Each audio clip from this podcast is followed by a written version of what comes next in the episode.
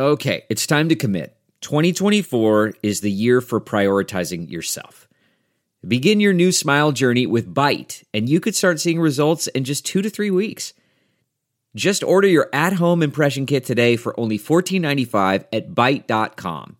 Byte clear liners are doctor directed and delivered to your door.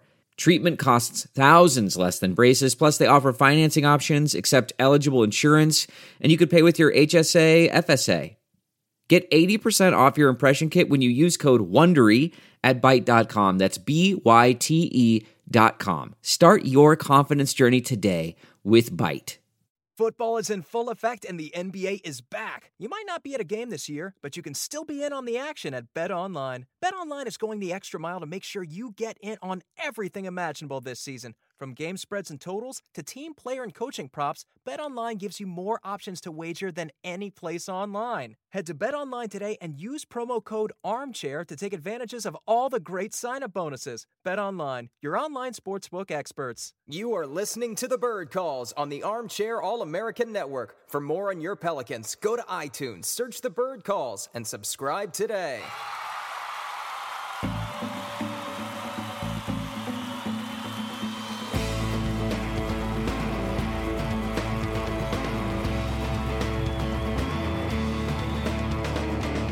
What's up, Pels fans? Welcome back to the Bird Calls podcast. I'm your host and contributor to the Bird Writes, Preston Ellis. Uh, today, wow, uh, we've got games to cover. We've got a crisis in Washington, a COVID breakout uh, that may threaten to suspend the season. Who knows? Maybe end it. Uh, who knows? As Han Solo would say, I've got a bad feeling about this. I know Fish will get that reference. To sort these feelings and others, we have perhaps, by his own admission, the most respected voice in all of Pelicans Twitter, one Mr. Ali Kosel. How are you, sir? I'm great, but yesterday I was, uh, you know, target number one because I was saying no to a Bradley Beal trade. But hey, you know, I, I don't want to dwell on that fact. Let's just move right along, huh? We do have questions about Bradley Beal that we will answer for probably uh, I want to say the 30th time on this podcast. There's there's never an end. I want Bradley Beal to be traded just so we don't have to talk about him anymore. Uh, uh, next up, we've got the voice of the Green Wave, who always goes hard in the paint, and I think he's actually going to be on the call tonight. Mr. David Grubb, how are you, sir? Calls tomorrow night. I'm speaking with the coach tonight, getting prep, but uh, they will be playing first place uh, South Florida tomorrow at Fogelman, the ladies. Um, Tulane in second place in the American Conference, so I'm really excited about that. So, and glad to be back with you, gentlemen. It's been too long. We've all been a little busy, and I apologize, but good to be back. You don't have to apologize for all the great work you're doing. As soon as I saw that Tulane Green Wave stuff, I thought, man, this is major. He deserves it. Nobody works harder than him. Uh, nobody's more honest than he is. Never trying to be somebody he's not. Always has been frank while also being fair. Um, I just couldn't be happier or prouder of you, and and I think you absolutely deserve every single bit of it. And also, congratulations! I think Hard in the Paint. Did you hit ten thousand today? That's right. Yeah, we crossed ten thousand um, listeners, so that's awesome. And uh, just it, uh, you know, it's a few more things in the fire. I've talked to Ali with offline um, but I don't want to say them publicly yet. But yeah, some some more good news may be coming my way. Sweet. I hope you enjoyed all that positive talk because we're about to talk about the Pelicans, so it's all going to go downhill fast. But first, the man who would probably be screaming his way through the rise of the resistance right now if things were normal, Mr. David Fisher. I saw, I think it was a year ago, maybe this week, that you were at Walt Disney World. Is that right? No, the last time that the Pelicans played the Mavericks, um, which was an overtime loss, which sucked. Um, I was actually laying in a bed at um, Pop Century with two little kids asleep on me, watching the game, trying not to wake them up. and then we didn't get a game, but magically, it's amazing. Dallas has 12 available players for a game tomorrow. What? It's like, the, yes, it's like the NBA is like, they're going to have these COVID restrictions, and now they're just throwing them out the window. It's probably that they're just starting to waive or ignore close contact stuff and letting guys play just so they can have games. And that's just going to bite them in the ass. Like that's such a short term, like short term gain, long term loss. It's a terrible idea. Now I've got some notes on this. Uh, I mean, there's been so much happening. Um, and I, will let you guys touch on what you want to touch on. But first, I think we have to start with COVID right now. Uh, 375,000 American lives lost. Uh, to the disease, and the numbers are still skyrocketing. At least here in Florida, I know my my parents in New Orleans say that they've gone back down to phase one in New Orleans as well. But the NBA has begun its own uh, outbreak, uh, unfortunately, with massive effects so far on just names that I can think of: the Sixers, Celtics, Wizards, Rockets, and Mavericks. Uh, those are the first ones that come to mind. I'm sure there are others that I missed. Uh, the NBA just released their guidelines for at least the next two weeks. No one can leave their home or hotel room. Meetings must be kept to 10 minutes. Uh, new seating plans on planes. Players can only arrive three hours prior to tip. Ali, what are we doing here, man? They're trying to fit in the season, or I should say, save the season, at least through this spike in COVID cases, which everybody knew was coming, right? Wintertime, hey, look out. It's going to get worse. And sure enough, it has. I mean, averaging close to 4,000 deaths a day and God knows how many cases. And of course, it has struck the NBA players because, as I was telling you guys off uh, camera or before we started the podcast, this is affecting people that are even taking precautions, right? Ever since the pandemic hit. So you can be careful and it's bound to eventually get to you. And, you know, when you've got these big traveling parties and these players are always together, and let's face it, I mean, you're going to come in contact with a lot of people, family, friends, because um, that's the kind of lives you live that the potential for one person to get it and then spread amongst others is extremely high. So this isn't a shock. Everybody knew it was coming, but I just don't know about these little band-aid fixes, right, guys? I mean, I, I don't see how this is going to help, honestly, in the long run. Yeah, it's it's hard to police players, tell them they can't leave their homes because at the end of the day, like if you want to go for a walk, I mean, I don't know. They're they're just tumultuous times. And I want to throw this question to David Grubb. Uh, Kyrie Irving, always, um, you know, uh, a personality that sparks a lot of interest for interesting quotes, some of the actions that he takes. And right now, he's been held out. I want to say five games straight, and it doesn't seem like he's coming back anytime soon. Uh, he said that he was greatly disheartened by the actions of the Capitol, which we all are, and that's completely understandable. But now we see pictures of him at a party not wearing a mask. And I want to say there was like 25, maybe 50 people there. It seemed like it was a large group, but I haven't seen the video. Grubb, what would you say if you were speaking to some of these athletes who who want some version of normalcy? They're going out there and, you know, putting their health at risk. They're doing it for no fans. Like this is just like such a bizarre world to them. How how do we make sense of what these players are going through and uh, beyond that, how do we try to judge it? I don't know if we can really accurately judge it because we have to treat players no different than we treat the average American. And if we live in a society where you have inconsistent rules from state to state, from city to city, from you know neighborhood to neighborhood, you know just the social what is being accepted even in places where the rules are in place. You know, when you're when you drive around, there'll be a store you go into, and the store is very uh, vigilant in who in when you come in if you're wearing a mask or not, allowing you in or not then there are other places that just don't care enough to enforce it.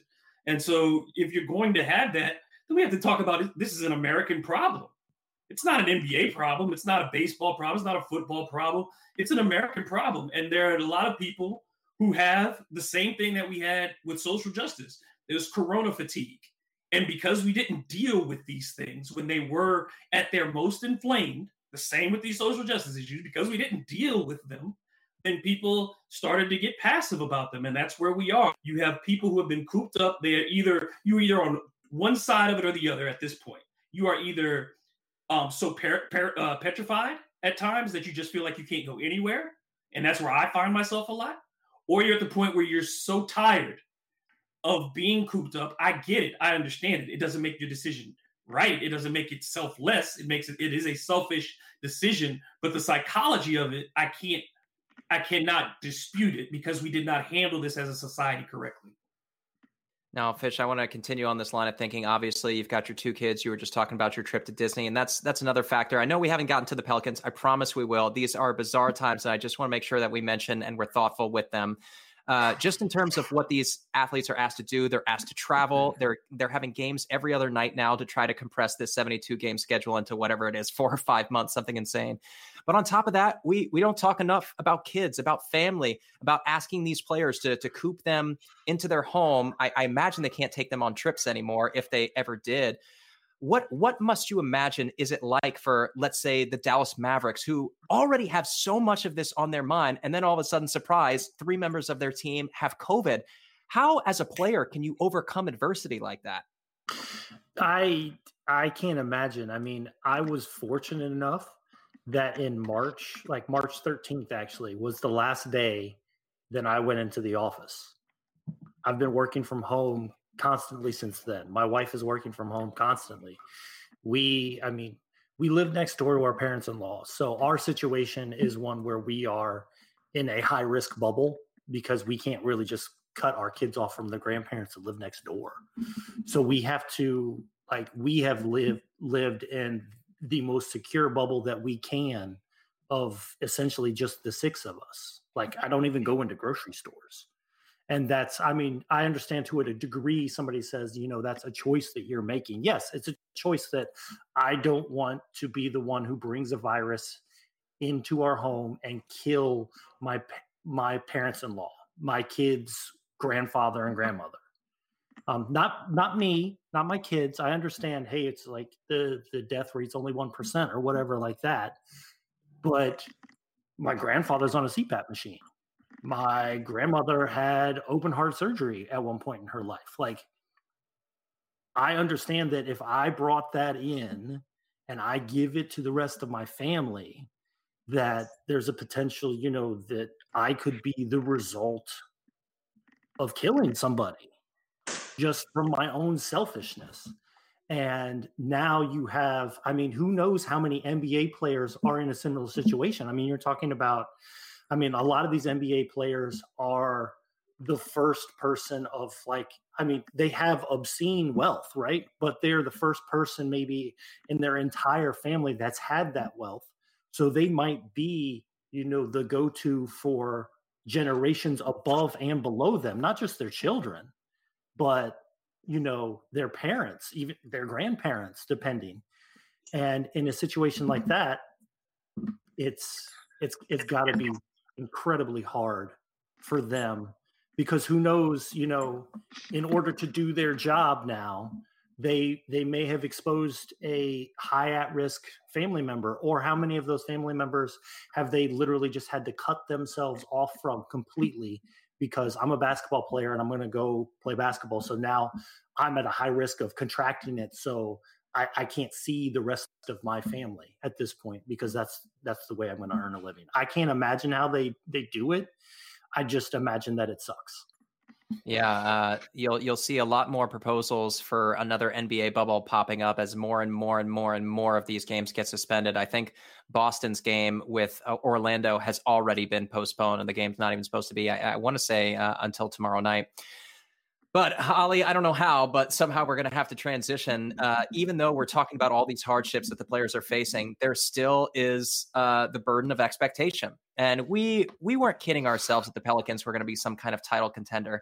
However, they have dropped uh, three very winnable games in what was arguably the the easiest part of their schedule, at least at the forefront of it, the first quarter of the season. Coming up, we've got uh, the Clippers, the Lakers, the Kings, the Jazz, the Jazz again. So it's not going to get any easier from here on out. What is your perspective of the Pelicans and the way they have performed, or or their lack of of um, assembling good performances the past week and a half or so? Yeah, that's it's an interesting, you know, there's a million ways you can go in, with this. I think, but I, I'm, I'm going to take the positive road, the the you know the better road that I think everybody should look at, and that's the fact that even though you just mentioned it, three winnable games, and you've got to feel like, boy, they, they're within like seconds of being six and three. The fact of the matter is, I mean, it's an incomplete team, but there's hope. And the hope stems directly from the defensive side of the ball. And we saw how well they played on that end, gave the effort, did what you know Stan Van Gundy wants to see on that end in the first five games, and they've gotten away from that since. So I, I feel like there's at least an identity, a plan that in order to be successful, that if they follow it, then hey, the wins are going to come. So I, I, feel like we never really had that under Alvin Gentry, right? Because no matter how many points the Pelicans seemed to score, the other team always had a good chance of winning, right? So I don't feel like that's the case anymore. I feel like they Pelicans now have control of their destiny, and if they simply do, and and I'm going to touch on it, the four things, you know, cut down the amount of personal fouls every game, keep opponents out of the paint. So you want to dissuade shot attempts near the rim Don't allow second chance opportunities. So do a great job on the defensive rebounding. And of course, limit and keep turnovers to a minimum. And they've largely, in those first five games, did that well. They haven't since. And the big bugaboo, of course, that's remained through all this has been turnovers. And so you, you can pick out any game and you can basically describe it through just those stats on whether the Pelicans won or lost.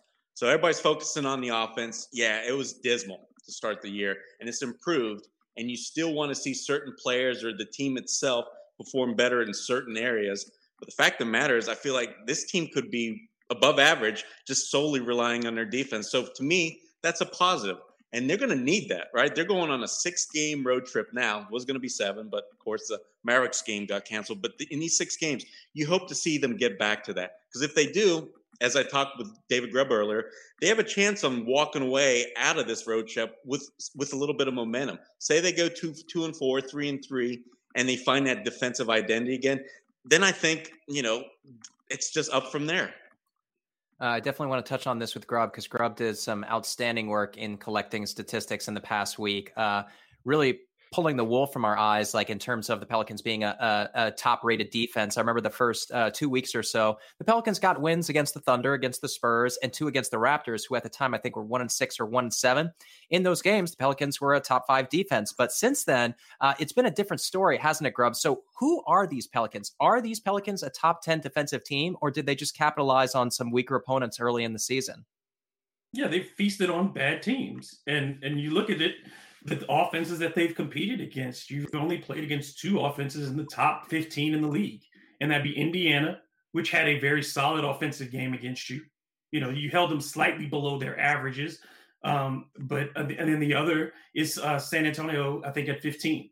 So those are the only two in the top 15 that you faced. You faced more in the bottom fifth of the league, the bottom five teams. When you're talking about the Oklahoma cities, the Charlottes of the world. You got to play Oklahoma City twice, you know what I'm saying, at that time. You got Toronto, a two win team, twice during that time. You got to play against a, a, mediocre San Antonio offense. You got to play against these mediocre teams and got that. But the, the simple fact is, is that when you look not just at their overall defense, when you look at what they did individually against those teams as compared to what those teams have done against other teams, that's where you really see how bad the Pelicans defense has been because they're not just playing poor defense individually, they're making bad teams look like exceptional offensive teams. Yeah, nicely put, uh, and that's that's the way I feel as well. Uh, however, Fish going into the season, I think you had the the Pelicans sixth in the West. How are you feeling two to three weeks into the season now about that prediction? I'm feeling good. I mean, I I I legitimately I still think that they're a very good team. I'm not surprised that they've had some growing pains, that they've struggled in um, clutch time at all. Um, when I look at this team, I mean, for instance, I said that the Pelicans were going to win 40 games, go 40 and 32. The Pelicans have dropped three very winnable games. Their Pythagorean um, win win loss right now, based on point differential, is five and four. Five and four is a 55% winning percentage you measure that over a 72 game season, it's 40 wins. All right. So I feel good about where the Pelicans are right now. I do think that they need to dedicate themselves more to defense. I agree with with Grubb on that point. The the problem the problem with the Pelicans offense is that they're not getting stops. And then the problem with the defense is the fact that since the ball's not going in the hoop and they're turning the ball over like hotcakes again, that the defense is never set. So if they defend better and they get more stops, and then they're able to get easier looks on offense, then it's going to, you know, have a the word is escaping me, but it's a, a positive feedback loop that they're going to have where if you defend well, you get better looks on offense because you're not going against a set defense and then the ball goes in the hoop more so you get to set your defense more. And that's the kind of positive feedback loop that they need to develop. It starts at the defensive end and it solves the problems on both the defensive end and the offensive end All right. Now, I haven't done uh, a whole lot of homework on this regard, but I'm looking up stuff as Ali talks. Uh, but basically, my greatest concern with this team was always the bench or, or the lack thereof. Uh, of course, we all have to be disappointed in JJ Redick's play, and we all expect that he'll turn that around. But even outside of him, it's gotten to a point now, Ali, where uh, early on in the season, we saw Stan Van Gundy put Melli and Jaxson Hayes on the floor together at the same time. And I thought it was almost like a wink and a nod to David Griffin, kind of like, we can't play these guys together. And now uh, I think their their latest game, Jaxson Hayes only played something like five minutes. So their bench was primarily comprised of just guards, Nickeil Alexander Walker, Josh Hart, and JJ Redick. This obviously isn't a long term solution. Ali, what are they going to do uh, with with the lack of depth? Send out an SOS, man, because it, it's problematic. You're right. I mean, the last handful of games or so, Stan's really just gotten away from giving any kind of regular minutes to both Jaxson and of course, man, Melli's pretty much dropped out of the rotation. I mean, he gave him a first chance uh, as the big off the bench in that loss to the Charlotte Hornets, but he lasted what all of three minutes, and I counted a couple mistakes right off the bat, so he yanked him, uh, and then uh, replaced him with Jaxson, who again made more mistakes. And you know, these guys can't even stay in front of men um, on simple pick and rolls, or they're fouling, not boxing out. It's like these basic things, right? That should be innate to any basketball player, but they're especially not to Jaxson. So, yeah, that's a huge issue. I mean, on the one hand, you can write off the bench uh, production issues based on just their shooting. I mean, they've been horrendous. Everybody knows about JJ Redick, right? First game, he scored 23 points or whatever against the Raptors. Then he went through the biggest, probably slump of his career before he found uh, his shot in the last game. Josh Hart was also extremely good in that last game, but the Pelicans still ended up losing. But overall, the theme is the bench has been just sour grapes, right? The starters get off to a great start. They're usually pretty darn dominant in the first quarter. And then once Stan's forced to go to the bench and start mixing in some of those reserves, the play just tails off. The opponent comes back, and we've seen it repeat it um, ad nauseum. So that is a huge problem. Um, I know Stan's searching. We're seeing Nickeil get more minutes, which I'm a huge fan of. And, you know, seeing Kira Lewis get a little run in, in the practice video with starters, maybe there's hope that, you know, Stan's not going to go give him an opportunity because let's face it, Eric Bledsoe and Lonzo Ball haven't lit the, you know, world on fire either, especially of late. So I, I feel for Stan. This is an incomplete roster. We talked about it before the start of the season, how, you know, the bench just looked really inadequate. And we had mentioned Griffin having issues with filling out the bench properly last season um, even in that last preseason. But again, we saw the same issues, I feel like, because they didn't address certain holes. And now it's coming to bite them in the ass. So, yeah, Preston, I mean, on the one hand, if you're staying, you got to keep throwing these guys out there because eventually you hope that, hey, something's either going to click or maybe I'll get a good night. But overall, man, I think it's on David Griffin to shore that up. Yeah, we've definitely got some questions from our readers slash listeners about that Grubb. Uh, just to continue that line of thinking, I, I, remember last year we we hammered home on a weekly basis the net rating of our starters. Uh, I think it was 18.3. It was like the highest in the NBA for units that had 180 minutes or more, something like that, with with Favors and Zion, of course, in the lineup. And this year, it, it's it's they're 8.6 points better than their opponents per 100 possessions. So, like Ali said, the starters are still getting it done. But Grubb, it doesn't look like there's any help um, coming off that bench. There's there's no means of acquiring any help. They're pushed up right against the salary uh, or the luxury tax. So the the solution has to be in house, Grubb. And is it? Can they find it in house? Um, that would be a great job on Stan Van Gundy's part in player development in during the season. That's what it, it, would have to take because I don't see how you're going to expect uh, Kira Lewis Jr. to be anything more than a spot contributor coming straight out of college and a, shortened offseason for him. You don't have anybody else that you can say, oh, there's going to be growth. Anything other than for that starting group, you're hoping for regression to their best. But for this bench, no, there's no one on the roster. Your hope, how much hope is being attached to the return of Wenyen Gabriel? Like that tells you how bad it is. So the only the only option if you want to get better is either they get better internally on their own, or and this is the thing that that we floated in our internal discussions is the tradable pieces that you do have are, in my mind, Eric Bledsoe JJ Redick if you want to get your depth um, at the positions of real need because shooting is not their biggest need. Their real need is flexibility at the on the wing positions and at the uh, uh, in the post for defense. They don't have that, and they also still don't have someone who can lead their second unit offense. It just it, those are the spots of weakness. You don't have those positions on your roster. The thing you brought Bledsoe in was to be a straight line driver to attack the basket, to be aggressive. He's not done that. And then when you have all the bench, you have no one who is either physically, in the case of let's say Nickeil, who is still not strong enough to finish at the rim at times, or experience wise in Kira, who will drive, but again, a rookie with a small body trying to do those things. So yeah, I mean, I can see situations where they might give you a night or two, but it's it's it's almost impossible. The Pelicans just don't have things that people want right now, and I think that the, you look at the standings and how bunched up all of these teams are. Why would there be a rush to make a deal by any of these other teams at this point? Yeah, you wouldn't be uh, selling high, uh, as the saying goes at this point in time. Ali, are you trying to say something? Nope, never mind. Uh, let's go over to Fish. Uh, as we get into uh, the roster, of course, we've talked ad nauseum about the bench, but some of the more critical questions that we need to ask, of course, we're going to talk about Eric Bledsoe and his long term fit on this team uh, relative to his salary, relative to his age, and relative to, frankly, just what he wants from his career at this point. He's never won a title, uh, and he is somebody who can contribute to a title uh, winning team, like, say, perhaps Brooklyn, who's down Spencer Dinwiddie, could sure use him. But I want to talk about Lonzo Ball Fish. Obviously, he's going to be the question mark all season long as we watch the development of his teammates Brandon Ingram and Zion.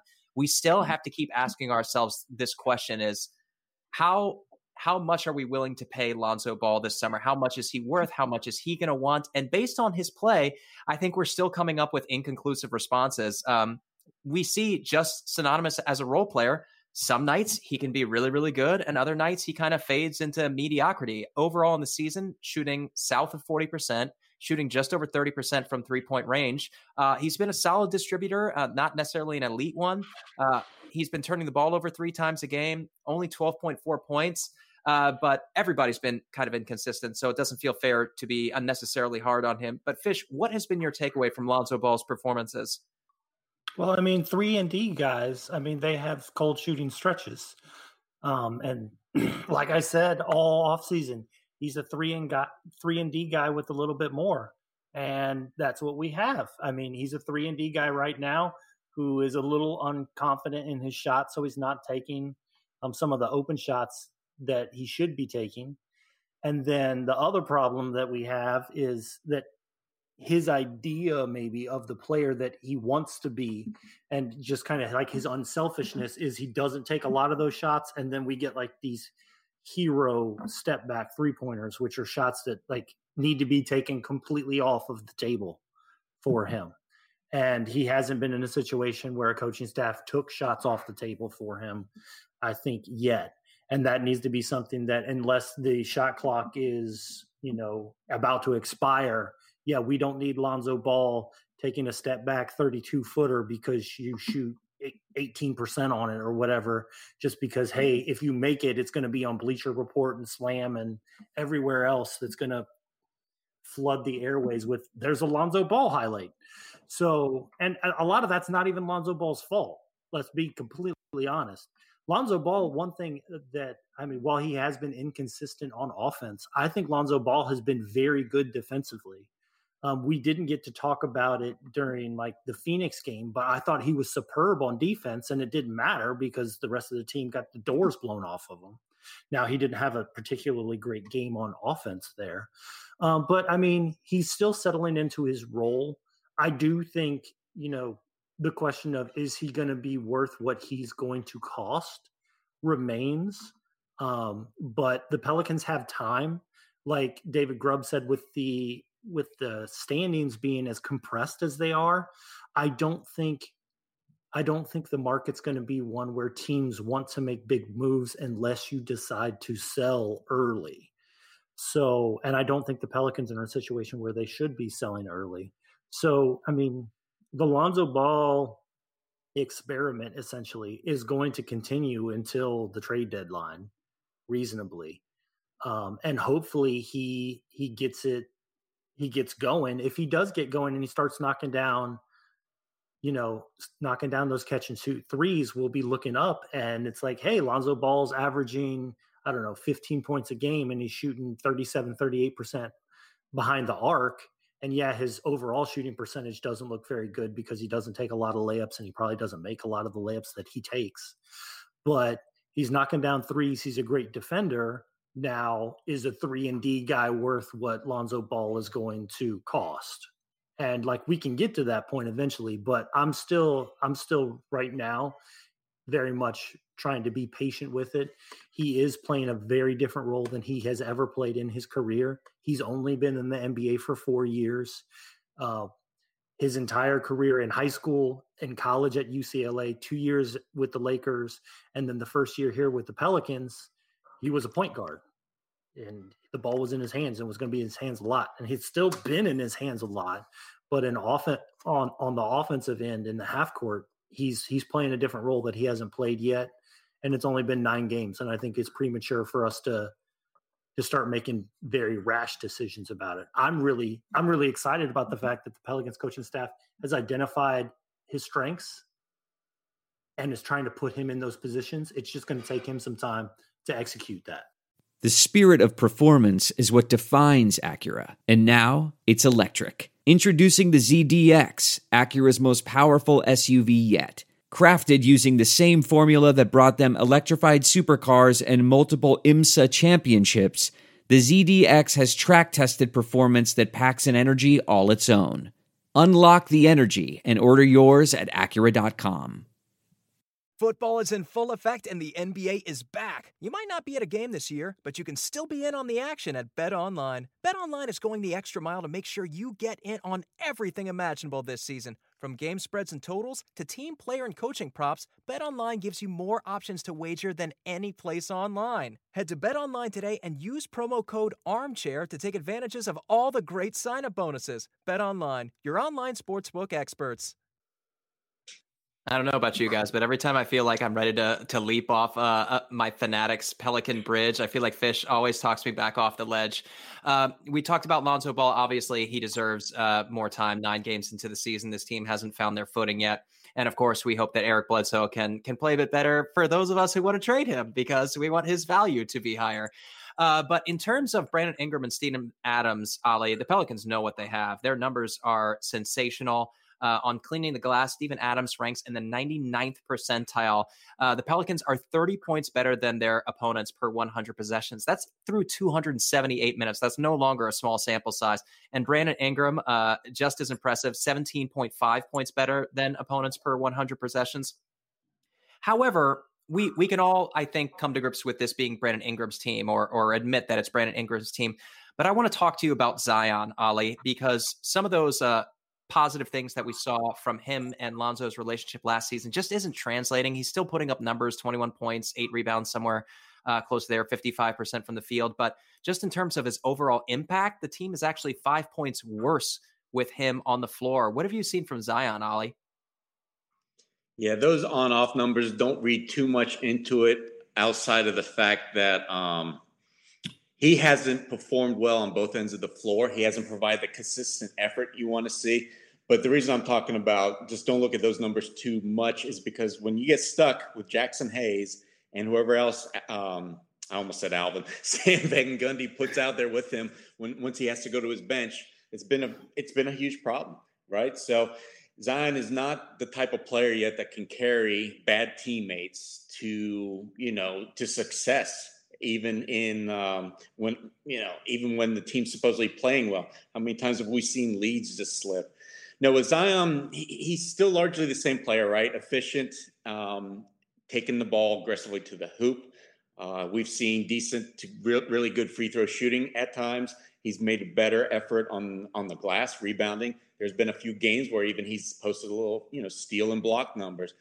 But overall, still, he's he still is learning the game defensively. You see it, right? When he's he's almost caught out there thinking, especially on on simple pick and rolls. He he hedges automatically way too much, whether whether the opponent's out there dribbling towards him or not. And so, you know, the, his original assignment then always slips, gets really wide open. same thing happens with Jaxson a lot. But there's instances like that that you know it, that's just going to take time. But what I do want to see more out of Zion, though, and people have been right to criticize him, I feel like, is at times you catch him loafing. So when he is closing out or when he's getting back defensively, he's in a jog rather than a sprint, like say you see Lonzo or Steven Adams or Josh Hart. So I feel like that has to pick up immediately. And I'm sure Stan Van Gundy is in his ear about it, teammates and stuff. And I'm not exactly sure what the reasoning is for it. I caught in the last game after his first burst, uh, he was on a bench and, and he had put on his warm up jacket. And boy, was he sweating profusely and still really breathing hard. So I'm wondering a bit is he kind of pacing himself in games because the conditioning's not the right level?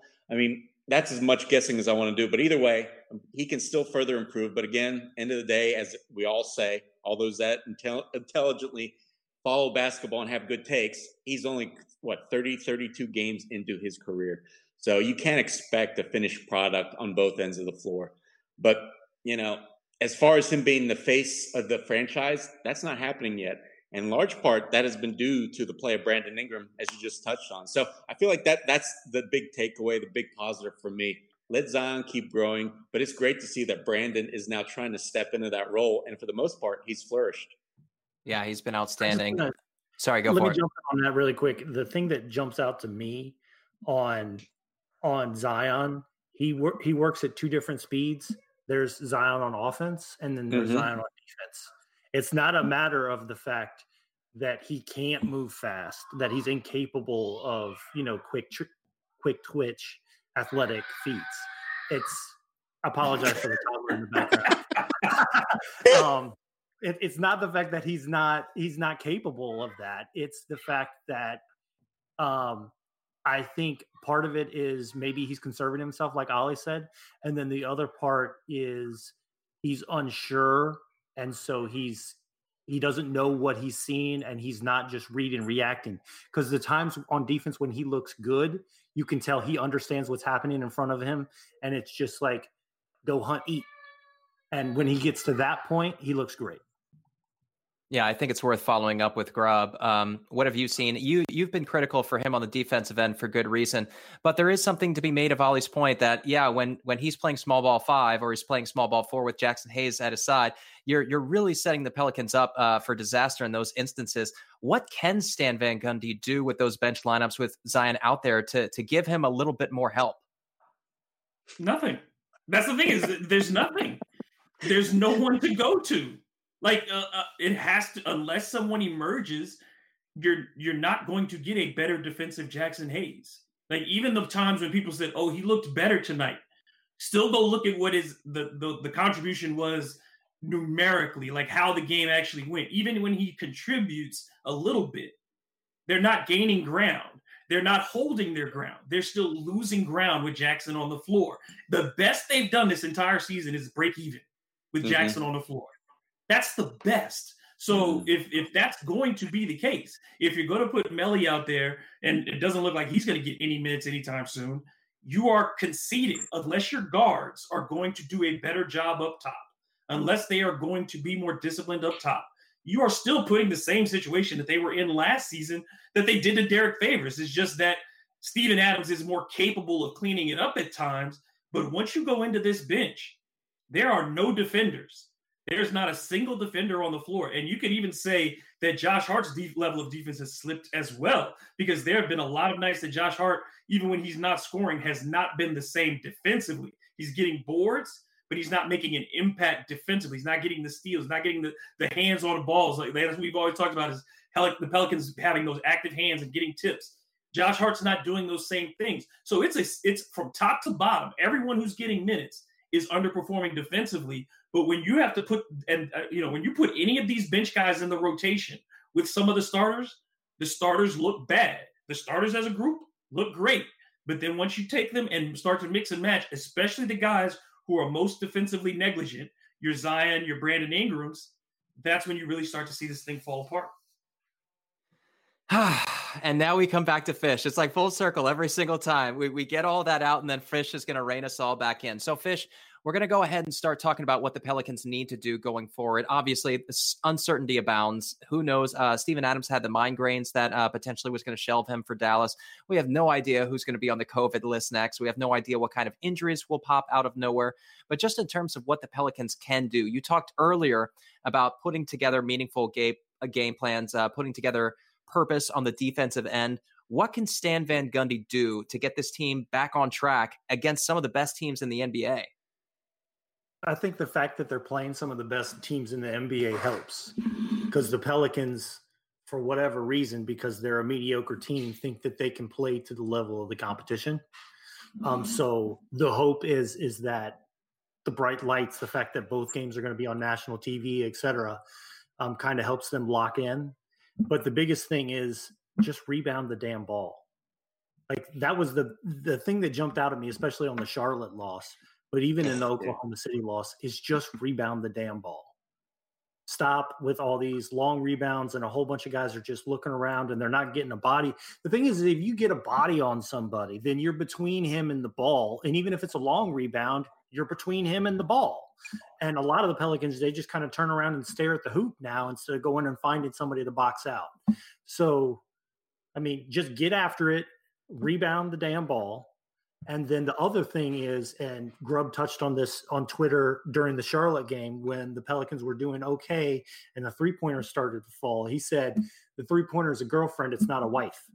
And the Pelicans married that three pointer, and then the three pointer stopped going in, and the Pelicans offense crumbled and you're like well why isn't the team executing well the team stopped executing because they fell in love with three pointers and they stopped doing what they do the pelicans attacked the rim relentlessly every single possession they need to do more of that and then you know if you really need a bucket then you can lean a little bit on brandon ingram from the mid range and creating his own shot and some pick and roll action with steven adams but the pelicans got away from who they are because they saw the ball go through the hoop a little bit instead of using the fact that the ball went through the hoop a little bit to attack the rim more because you should be able to create a little bit more space.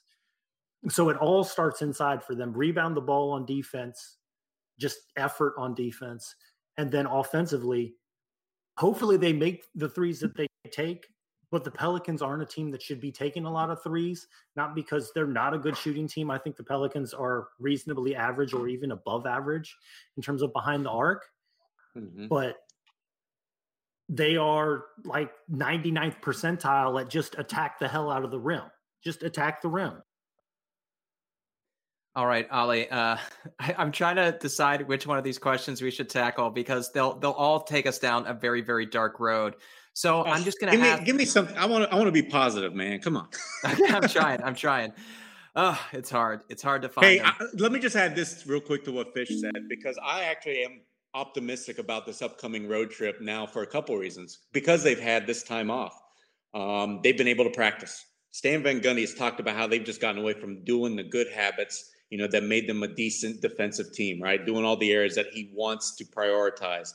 Um, and I think they've gotten a chance to do that these last, you know, two, three days. So my hope is that we're going to see a much improved defense, one. And then number two, like I just mentioned, Kira Lewis, I think he's ready to throw in a screwball um, because he knows that reserve bench needs some kind of spark, get some kind of meaningful production. And I have a feeling that maybe he'll unleash him because, like I said, he's had these days of practice now where he's been able to just sit with the team, go over film, go over drills, you name it therefore, I, am hoping, you know, my expectation is that they'll be a lot more prepared that, you know, people give them credit for going into LA. I think they're going to get at least one win against either the Lakers or the Clippers. Why don't we keep that line of thought uh, going with Grubb? Uh, right now, I'm just picturing a Pelicans bench that is like 100% just comprised of guards. Just Josh Hart, JJ Redick, Kira Lewis, and Nickeil Alexander Walker. And Josh Hart's the center. Remember, didn't he say something about point center? He made a joke about that. Oh my gosh. but Grubb, t- talk about from your perspective what you expect from the Pelicans going forward uh, with this super dubbed up uh, bench comprised of of just guards. But in all in all seriousness, it is a difficult, tall task that they're facing on this road trip. Do you expect them to bounce back, or do you think things are going to get darker as we head into the next two weeks? Um, you know, Ali and I have been talking about this, and and and, and my thing is I am far less concerned about again the results on this particular road trip than I am with what I see. Like uh, it doesn't if, if they go out there and, and let's say they go four and two and everybody's like, oh, they went four and two, but they still do the same things. They're still playing poor defense. They just happen to get wins. Well, then to me, that's not a successful road trip. And I don't think Stan Van Gundy would view that as a successful road trip because it reinforces bad habits. But if I watch them compete, and nobody's going to for 48 minutes. It's something you say. It's it's it's the striving for perfection. But you know, the in the figurative way, you want to see them compete from start to finish in an intelligent and aggressive manner. And if you see that over the course of these six games, which should be mentally and physically taxing for them to do, then I'm going to feel a lot better about their progress going forward. Um, I understand, you know, my, my thing before the season was somewhere around 33 wins, and Fish has them at 40. But the whole variance of that is because there isn't much difference between the fourth best team in the West and the 12th best team in the West. So really, it's can you put your thing, your your your identity together? This is the opportunity to find the identity. If if the pure judgment of this road trip is wins and losses, then I think then, then people will be disappointed either way. Let's pay attention to how they play. Let's pay attention to what they do. Um, and that's the big thing for me. That's how I'm going to go into this trip. I'm just going to touch on the Bradley Beal questions uh, really quickly. Of course, oh, oh. Uh, things things are getting really crazy on that on that Twitter sphere. But of course, everybody is acknowledging that Bradley Beal is, uh, Beal is an exceptional player. Uh, I think you have to take into context what it would take to get him, and then once you've given up all of those resources or assets, what you then have. And I, I think Bradley Beal makes much more sense on a contender uh, or a team that he wants to go to. The Pelicans, just in general, aren't necessarily the best fit in my estimation. That doesn't mean that anybody is saying that he's not really, really good. I hope that we can have that like reasonable conversation that uh, you don't have to go out and get everybody. You don't have to trade everybody. And frankly, I feel like we've been fake trading for Bradley Beal for three years. So I just, if, if it happens, we'll talk about him. Okay. If the Pelicans get him, I promise we'll talk about him. But until that happens, I think we've exhausted it. Uh, Fish, I think we're getting close uh, to the end here. We're getting close to the hour. So I, I am going to ask Derek's question. Uh, do you think do you think this is the end of the road for Nicolo Melli? Do you think there's ever a possibility that we see him back on the floor, that he earns Stan Van Gundy's trust, that he becomes that player that Trajan Langdon thought he was getting when he brought him over here, or do you think his time as a Pelican is is at an end uh, essentially? Um, I don't think his time uh, as a Pelican is at an end. Um, that will happen when we see if if we see Gabriel, um, you know, snatch minutes in the rotation and look good doing it, um, because the thing is, is that Melli is only like two or three trips and two or three open three pointers made to looking like he belongs on the court again. And as a thoroughly average big man shooter, that could be the next two trips that he plays on the floor. So um, I don't think he's done. Um, I hope he was done. I would wish he was done. That's that's different. Um, but um, no, I don't think he's done. He, he just he needs to get he, he, the ball needs to go through the hoop a couple times for him, and you'll see him back in the rotation until the until he starts missing, or more terribly when he stops taking the shots. All right. Well, that was too dark a place to end the podcast on. So we do want to get uh, something positive, and I'm going to go back to Ali. Typically, I don't really talk about Brandon Ingram, uh, as I didn't talk about Anthony Davis uh, in 2017, 2018 on most of our podcasts, because when somebody's really, really, really good, there just isn't much to talk about. But Ali, the floor is yours if you want to. 24 points. Um, I think he's been rebounding the ball better, uh, but the most impressive aspect of his game is with Jrue Holiday out of town he's really become the team's kind of primary facilitator. I think he's somewhere around like six assists per game. I mean, getting near to triple double type territory on a nightly basis, Ali. Yeah, I mean, he is shouldering the load, and he's just 23 years old and having never really done this before in his life. And I would say, you know, he's done a pretty good job. Um, there's been a few hiccups.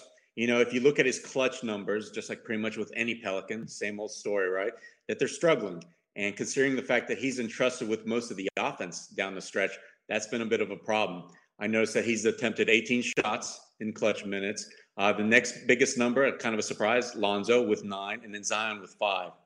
I don't like that statistical breakdown. I hope it changes. uh, especially with Bi because he, he's carrying too much of a load. And we talked about that in consecutive games, right? We saw that he coming back into the game for his final stretch at like around the eight minute mark of the fourth, and then he pretty much led, dictated the offense every single possession thereafter. And that was a problem. You know, you could see his legs kind of give out. He got tired. And of course, that becomes way too predictable to defend. But they got away from that, right? He's got away from that, and, and probably to a fault in the last game, to where suddenly he remember he tried to feed Steven Adams a couple times in the fourth quarter, and that didn't go so well. So he's still figuring things out. But overall, I mean, I'm not going to slam the guy. He's putting up spectacular numbers. He's rebounding more. You can see the effort more defensively, without a doubt, for me. He, he used to be, you know, play, playing with, you know, I, I, guess like bulls or something out there, just waving a little flag out there and just sidestepping, let or letting defenders go sidestep him. But now he's giving effort to where he's trying to body up. He's trying to meet people at the rim. Um, I know that there was that one big preseason block, but I've seen a lot of other good contests in the regular season by him that have influenced opponents' shots. So he he's still growing, but you have to like what you see. I mean, what is it? A line of 24 points, seven rebounds, six assists, largely. He he's pretty close to having a block and a steal game. I mean, there's not too many guys that are doing that in the NBA. All right, we're going to get out now because I know that Grubb's got to leave at the top of the hour. So I'm going to leave the floor for Grub, uh, not only to make any closing remarks, but also to tell all of our listeners where he can find him uh, at Hard in the Paint, also on the Tulane call. Go ahead and give yourself a, a shout out and also give us any closing thoughts. Yeah, so you can catch me at DM Grubb on uh, Twitter and Instagram and the website hitpwithdg.com. And uh, Hard to Paint is on everywhere, uh, every platform where you can get your podcast, pretty much. Unlike Parler. um, but. um, Good shot. but uh, yeah, and Tulane tomorrow at uh, 7 p.m. on ESPN Plus, hosting first place in uh, South Florida. Um, my last thoughts on the Pelicans is just this: I don't get the panic. I don't get the panic. We're one eighth through the season, one eighth, and I'm just not in a place where I want to start um, panicking about what they are and are not. I want to understand what they are and are not. I want to figure out what they are and are not, and I want to see what adjustments get made to adapt to those things. But I'm not willing to put a label on this team just yet. Uh, I'm not uh, because like I said, there's there's been so much good that we have seen. The bad things are things that are not impossible to fix with this group. They just will be difficult in some ways um, because of the bench construction in particular. But I think that they have enough intelligent players. I think they have an, a, a smart enough staff, and I think that they have enough competitors on this team to to do better.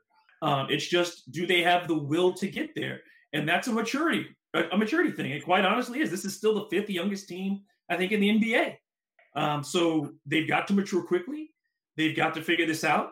But at the same time, I think that it is not as dire as many Pelicans fans would like to believe, like to believe, including our good and great friend, friend who I love, Angie Thomas. I know she's a little distressed right now, but I tell you, Angie, hang in there. Better days should be ahead. Shout outs to Angie. Uh, my principal concern isn't with the play on the floor as much as it is the draft uh, history now of David Griffin's tenure is is a little checkered. Um, the acquisitions of Nicola Melli uh, hasn't really panned out. They did nothing to reinforce the bench. So my concern isn't with the the athletes on the floor and Stan Van Gundy so much as it is the front office and what their plan is. You trade away Jrue Holiday and you bring in a guy like Eric Bledsoe, which we've talked about ad nauseum, and it, it just it just makes me question some of the some of the thoughts that are that are going into some of those moves. Uh, but with that being said, Fish is our our bright light, our bright shining star, who will bring us back to earth uh, with his closing remarks. We're almost at the hour, so Fish. Uh, obviously, everybody knows where to follow you now. What are some of your closing thoughts? I, I want to reiterate what Grubb said in that I don't see the reason for panic. Uh, the Pelicans' um, leaders in minutes right now are Brandon Ingram and Zion Williamson and well, and Lonzo Ball. And Brandon Ingram and Zion Williamson are hopefully going to be here for a long time. They're both under 23. They're both averaging over 20 points a game. Zion's getting better. He's only played 33 games in his entire NBA career. I mean, you think about that. If he was healthy, it wouldn't even be, it would be like early January in his rookie season. Like that's how much NBA experience he has at this point. Uh, we've already seen a lot. And even if this team battles around 500, that means you're going to have losing streaks and winning streaks. The Pelicans have played two games against teams that are currently under 500, and they won them both against the Raptors, who actually aren't that bad of a team. So, no. the Pelicans haven't, the Pelicans haven't faced an easy schedule up to this point, and I think that they've held their own. They have lost some games that they should have won, and that's what happens when you're a young team. And hopefully, the lessons that are learned through through those losses not just by but the players, but by also the coaching staff in terms of the capabilities of the players and what we can ask of them and what we can ask of them. That the Pelicans are going to get better over time. And when we talked over and over again about patience, nine games into the season isn't the time to abandon patience just because they lost three games in one week.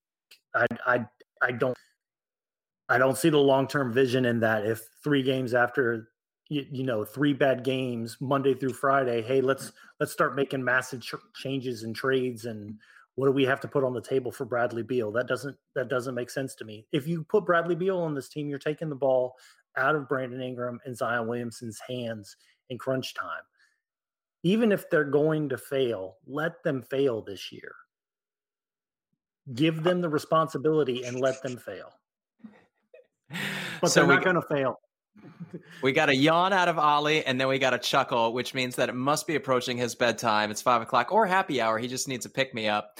Uh, Ollie, you can find him at Ollie Kosel. Uh, Ollie, uh, what have you got happen on the Bird Writes this week? I'm going to finish up this defense uh, article where basically talk about what we've talked about in this podcast, so I can attach it perfectly to the bottom of it. I'll try and post it tonight, if not tomorrow morning. Nice. All right, friends, be excellent to one another. Uh, my name is Preston Ellis. Of course, you know where to follow me on Twitter.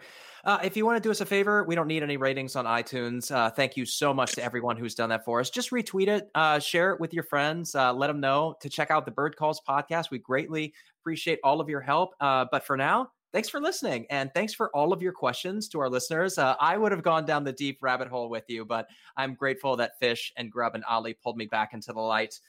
but for now, we'll be back with you guys soon. Let's dance. Let's go, Pels.